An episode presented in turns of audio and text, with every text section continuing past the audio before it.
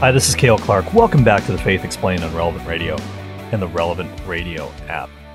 I don't know if you ever took part in this Advent tradition. It's the tradition of the Jesse tree. A lot of families use a Jesse tree in place of an Advent calendar. And what's this all about? It's about a messianic prophecy in the book of Isaiah about the root of Jesse.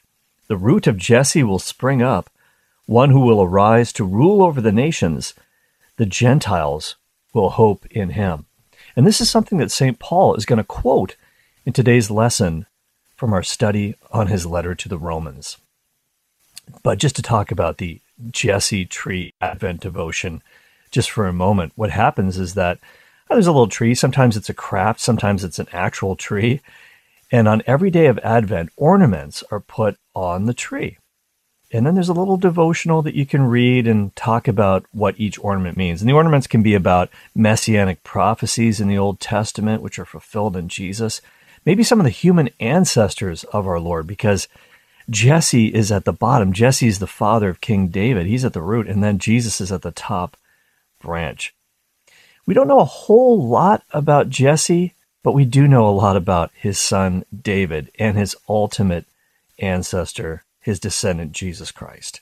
And so let's get into this lesson on St. Paul's letter to the Romans. Let's pick up the text in Romans chapter 15, starting with verse 7.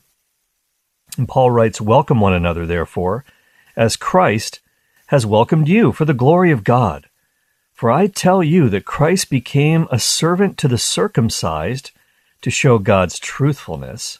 By the way, the circumcised refers to the Jews he became a servant to the circumcised to show God's truthfulness in order to confirm the promises given to the patriarchs, and in order that the Gentiles might glorify God for his mercy.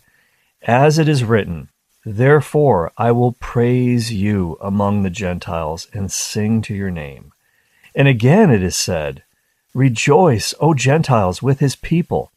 And again, Praise the Lord, all Gentiles, and let all the peoples praise him. And further, Isaiah says, The root of Jesse shall come, he who rises to rule the Gentiles. In him shall the Gentiles hope. May the God of hope fill you with all joy and peace in believing, so that by the power of the Holy Spirit you may abound in hope. And this is a great way for St. Paul to end off his teaching in Romans before he kind of winds it all up with some concluding exhortations and some travel plans and some other fun stuff that we'll explore. But he starts off by saying essentially, hey, accept one another, welcome one another, just as Christ has welcomed you. And by the way, he, doesn't mean simply to tolerate everybody else in the church or who might come into the church, but to actually welcome them to welcome them with the same open arms that Christ had towards us. Now, that doesn't mean that we have to leave them as they are. we welcome them, Christ welcomes them, Christ loves them, but he doesn't want to leave them the way that he found them, just as he didn't want to do that with us either. He, he does welcome, but he wants us to be better. He wants us to conform into his own image. And that's really beautiful. But we have to welcome one another. The main point Paul's making is because Christ has welcomed each one of us. So again, he's really fighting against these divisions in the Roman church between the weak and the strong, and the Jews and the Gentiles within the church. It's Just beautiful. And so why why does he say that? Well, as he kind of explains here, and you could put it this way, he says in verse 8, I tell you that Christ has become a servant of the circumcised or the Jews on behalf of God's truth to confirm the promises made to the patriarchs. Those are the, the forefathers of the Jewish faith, and ours too, Father Abraham and everyone else, so that, in verse 9, the Gentiles may glorify God for his mercy. So, what he's really saying is that, number one, this is a theme that Paul has had all throughout Romans. You know, the gospel is the good news of the gospel, as he says in chapter 1, verse 16. It's first for the Jew, then for the Gentile. All will be included, though, ultimately. Everybody's included in God's plan. Sin, too. Jews have sinned, Gentiles have sinned. He talked about the the depressing panorama of sin in chapters 1 and 2. We all stand in need of a Savior and all be included in God's plan to say, but first to the Jew, then to the Gentiles. And this was always God's plan in the Old Testament. And Paul's going to give a couple of quotes here, four of those quotes, in fact, from the Old Testament to once again back up this view. And this is Paul's motif throughout his entire ministry as well. He, he goes first of all to the Jews, he goes to the synagogue in every town, and then he goes to the Gentiles. So, I think what he's trying to do here is to remind the majority Gentile church in Rome that hey, don't don't look down upon the Jewish believers, even if some of them are kind of adhering to the old kosher food laws and stuff like that. They don't necessarily need to, but don't look down on them. Don't forget that God's promises are for them first and then for everybody else. All right, so what are these verses that he quotes here? This is this is really interesting. Paul says verse 9, so that the Gentiles, well, first, confirm the promises made to the patriarchs, so that the Gentiles may glorify God for his mercy, as it is written. And then there's four verses that he quotes here, and they're really interesting because they're from the three major sections of the Hebrew Bible, the Old Testament the law, the prophets, and the writings. So let, us talk about them in turn.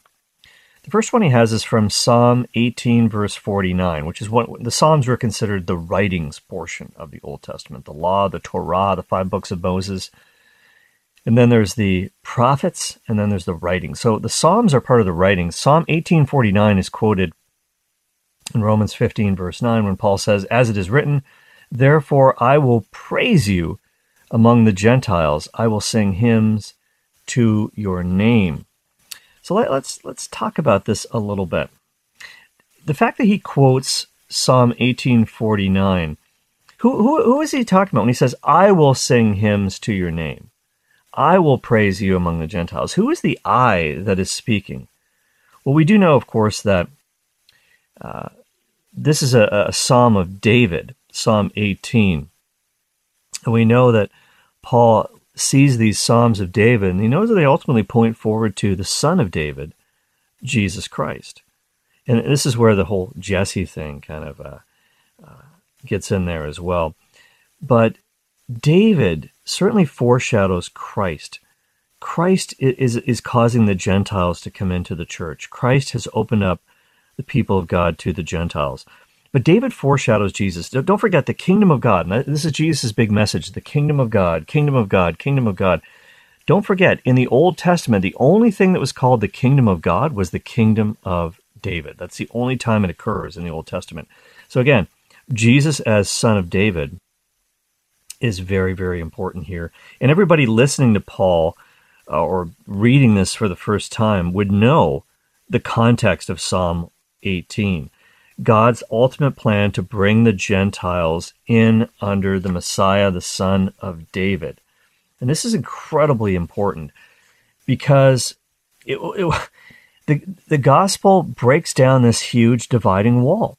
And, and there really was an actual dividing wall. In Ephesians chapter 2 verse 14, Paul talks about the dividing wall of hostility between Jews and Gentiles that has been broken down. Let me tell you a little bit about that actual wall. In the year 1871, Charles Claremont Guénot uncovered a limestone block in Jerusalem. Now, its dimensions were 85 centimeters long, 57 centimeters high, 37 centimeters thick, and there was a warning inscribed on this limestone block. It's a warning to the Gentiles to stay away from the sanctuary of the temple in Jerusalem. You just keep outside the perimeter. And here's what it says here's what the inscription said Let no Gentile enter within the partition and barrier surrounding the temple. Whosoever is caught shall be responsible for his subsequent death. in other words, if you get caught, you're going to get killed, and it's your fault. And I've seen this inscription, by the way, when you go to the Holy Land, when you go to the Israel Museum in Jerusalem, you can see this warning to the Gentiles on pain of death. If you go past this point, your blood is on your own head. There was another inscription that was found in the year 1935 in the old city of Jerusalem. It's 50 centimeters high, 31 centimeters thick, 25 centimeters wide. And this is the from the wall around the old city of Jerusalem. And there's there's so much limestone in, in, in Jerusalem in the Holy Land. It was very plentiful. It was very malleable. You could really work with it. A lot of the, the ancient tombs are cut out of limestone. But when you see this limestone in, in the brilliant sunlight, it, it is blinding. It, it is blinding white you definitely need a pair of shades, that's for sure. But this inscription, this particular inscription, was painted with red letters, which really stood out against the white limestone. And it says something very, very similar to that first inscription that I just told you about that non Jews, if they get too close, they can be killed. So, this is the dividing wall. This is exactly the dividing wall that St. Paul says has been broken down by Jesus Christ. And, and this is so that God's intent can finally be be consummated that the Jew and Gentile come together all the peoples of the world come together in the church. That's why it's catholic. It's universal. It's for all peoples. You're listening to the faith explained on relevant radio. I'm your host Cale Clark. All right the next one is in verse 10 of Romans 15 when Paul writes again it says rejoice o Gentiles with his people this is the quote from the law. It comes from Deuteronomy chapter 32, verse 43. That's uh, really intriguing as well because he uses the Greek translation of the Old Testament for this one because it fits what he wants to say more than the Hebrew text does. So this is kind of the artistry from St. Paul. And context always determines meaning. Now, he's used this before he's used Deuteronomy chapter 32, verse 21, back in chapter 10, because he's kind of using this again. To, the, the, idea that Gentiles coming into the church hopefully will make the Jews a little bit jealous. Hey, hey, hey how come they get in on the Messiah? I want in on this too. You know, the Messiah is promised to us first. And so this is part of Paul's bigger argument. And he's not just cherry picking verses here. We, you can always do that with the Bible. You can take verses out of context and create a whole theology out of it. That's how most cults get started. But Paul does not do that. He doesn't take verses out of their context. He's not proof texting. He really knows the scriptures really well. Context determines meaning. All right, let's go to the next quotation. This is um, chapter 15, verse 11. And again, praise the Lord, all you Gentiles. Sing praises to him, all you peoples. This again comes from the writings, it comes from another psalm. Psalm 117, verse 1, which is really short. It's only two, two verses. Well, verse 1, nowhere, nowhere else in his writings does Paul talk about this particular psalm. But it's interesting because he talks about love, mercy, faithfulness, truth. This is why all peoples, the Gentiles, should praise God. And then the last quotation is in verse 12, and it comes from Isaiah um, chapter 11, verse 10. And this is the, the famous root of Jesse passage. And again, Isaiah says, The root of Jesse will spring up, one who will arise to rule over the nations. The Gentiles will hope in him. The root of Jesse or the shoot of Jesse. And, and actually, it's interesting again. Paul chooses to use the Greek translation, the Septuagint of Isaiah, as opposed to the Hebrew text. Again, to make his point, it's not a huge amount of difference, but here, here's what here's what the original text of Isaiah would say. In that day, the root of Jesse will stand as a banner for the peoples. The nations will rally to him, and his place of rest will be glorious. But the translation that Paul picks out says something a little bit different. The root of Jesse will spring up, one who will arise to rule over the nations. The people won't just rally to him, he'll rule over them. The Gentiles will hope in him. Now, hope is a big deal. A uh, big uh, summary of um, what Paul wants for us. He wants hope uh, the, the, together in the Messiah, Jew and Gentile. All right, so let's talk about this root of Jesse for just a little bit. Okay, so the root of Jesse. The first person in a family line is essentially the root of that family. Jesse, of course, according to scripture, we know is the father of King David. We also know when we look at the Gospel of Luke, chapter 3, is a genealogy of Jesus, and also Matthew, chapter 1. We see the genealogy of Jesus, and we know that Jesse is in there. Jesus is descended from Jesse and his son David. So when Isaiah wrote this, I just want to talk about the context of, of Isaiah writing this in the first place in Isaiah chapter 11.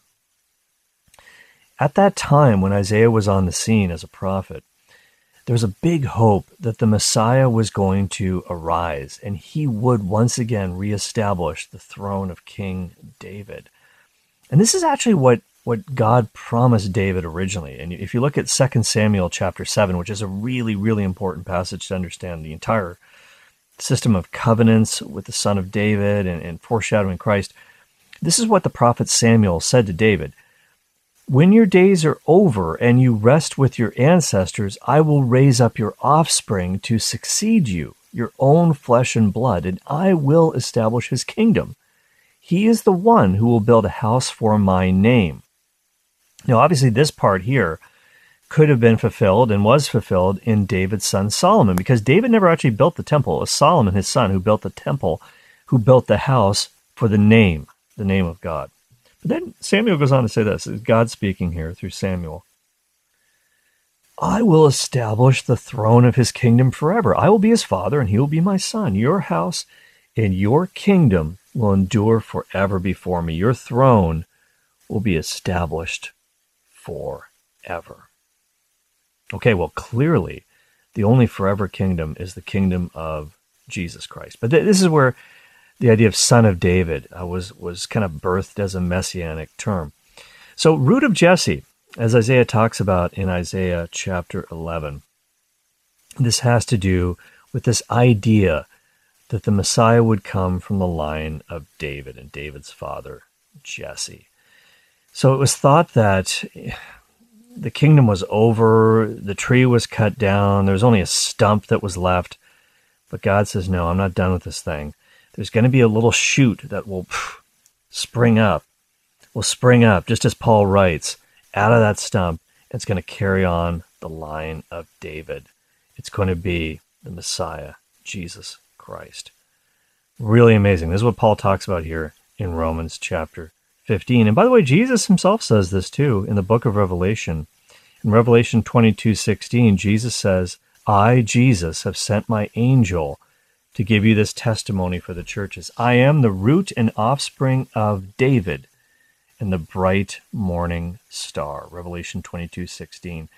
So clearly, this has to do with the, the, the human ancestry of Jesus. And this is really important to, to understand this, this prophecy here of the Messiah. But at the end of the day, as Paul says at the, at the end of this little section here, in verse 13, may the God of hope fill you with all joy and peace as you trust in him, so that you may overflow with hope by the power of the Holy Spirit. Overflow with hope. So, joy and peace. He wants Jews and Gentiles to have joy and peace with one another together. And they've got to share in their common hope and overflow. And we, we can really only minister to other people out of the overflow of what God's doing in our own life. Our apostolate has to come from the overflow of our interior life, our evangelism, as San Josemaría loved to say. And so we have to do this together. People have to be obviously reconciled to God individually, but he, he has saved us for community together in the church. St. Cyprian said, one of the fathers of the church, he said, You can't claim to have God as your father if you don't have the church as your mother.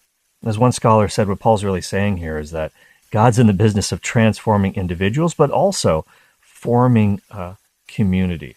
So we've got to have again those those two, the vertical and the horizontal dimension right.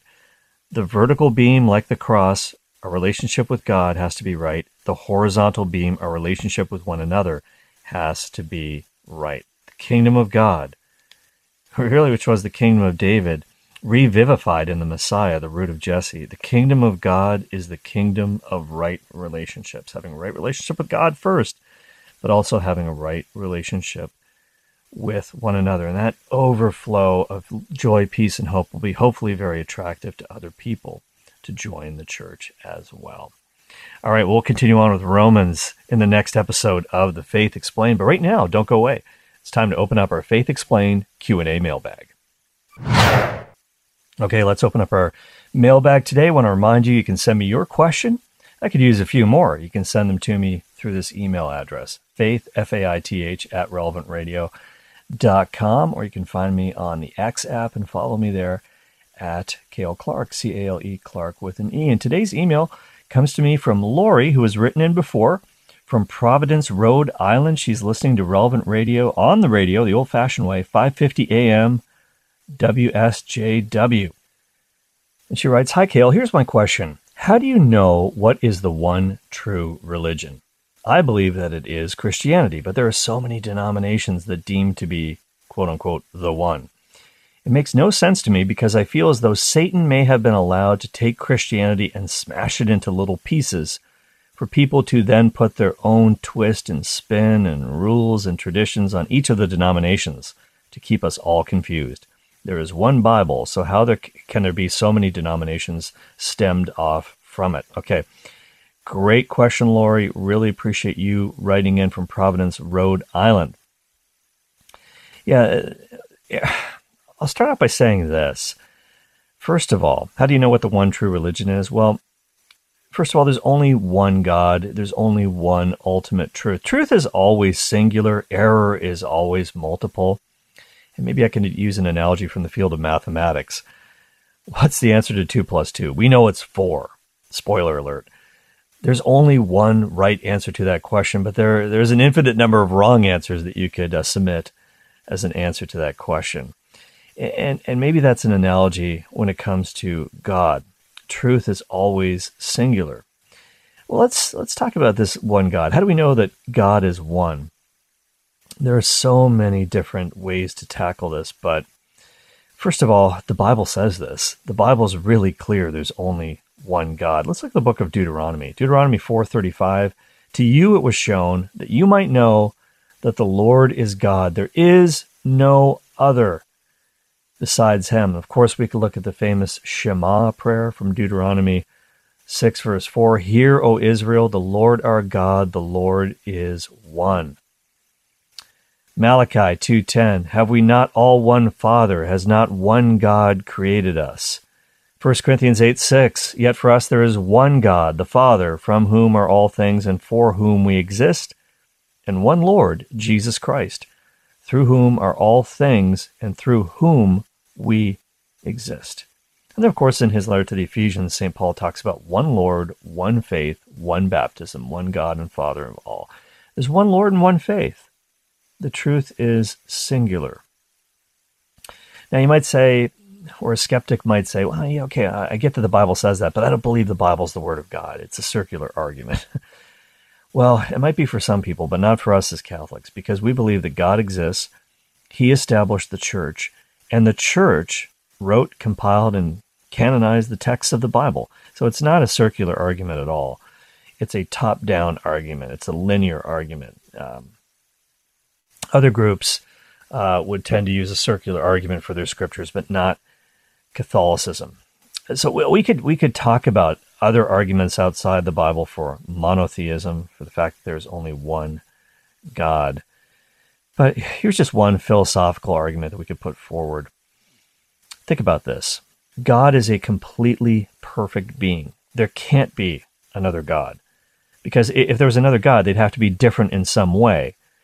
And that would mean that they'd have to be different in terms of perfection. Uh, that this other God, if there was one, would have to be less than perfect or different than the perfect God. And that, that's not possible. God is also infinite. He can't have parts. Parts can't reach infinity. God is pure spirit, God the Father. So he has to be infinite. There can't be two infinite beings because, again, one would have to differ from the other. So uh, we, we could talk about this till the cows come home. But in terms of the Catholic faith being the one true religion, I'd probably tackle it this way. There's, there's, there's a lot of ways that we could, we could deal with this, but off the top of my head, I, I would say this. We know that Jesus is the truth, the way, the truth, and the life. God the Son. He said this in John 14, 6. I am the way, the truth, and the life, and no one comes to the Father but through me. We know that even outside of the Bible, there are great proofs for the resurrection of Jesus from the dead. And we can go over this uh, in a different episode later on. lots of historical proofs of the resurrection. That's what brought me back to faith when I was uh, in university, studying these proofs. And the question that comes to mind is would, would God raise a false teacher from the dead? Would God the Father raise a heretic from the dead who is leading people astray? After all, Jesus was saying things like, I and the Father are one. No one comes to the Father but through me. Is God really going to reward this person by raising him from the dead? That's just going to cause more people to believe in him. It's interesting to me. There, there's one of the very few um, Jewish scholars of the New Te- Testament, Pinchas Lapide. He, he actually believes, based on the historical evidence, that Jesus was raised from the dead, that he was resurrected but he doesn't believe that Jesus is the Messiah. And I just, I just don't understand that because all of Jesus' t- teaching and self understanding is all about that fact. But that's what I would say, first of all, that Jesus is who he claims to be. The resurrection is the ultimate seal of approval, if you will. And Jesus said this in Matthew 16 I will build my church, and the gates of hell will not overcome it. So that tells me two things just by pure logic right off the bat. Jesus says, I will build my church. So the church Jesus founded has to go back in time to Jesus himself. And it has to still exist today because he said, I will build my church and the gates of hell will not overcome it. It won't cease to exist.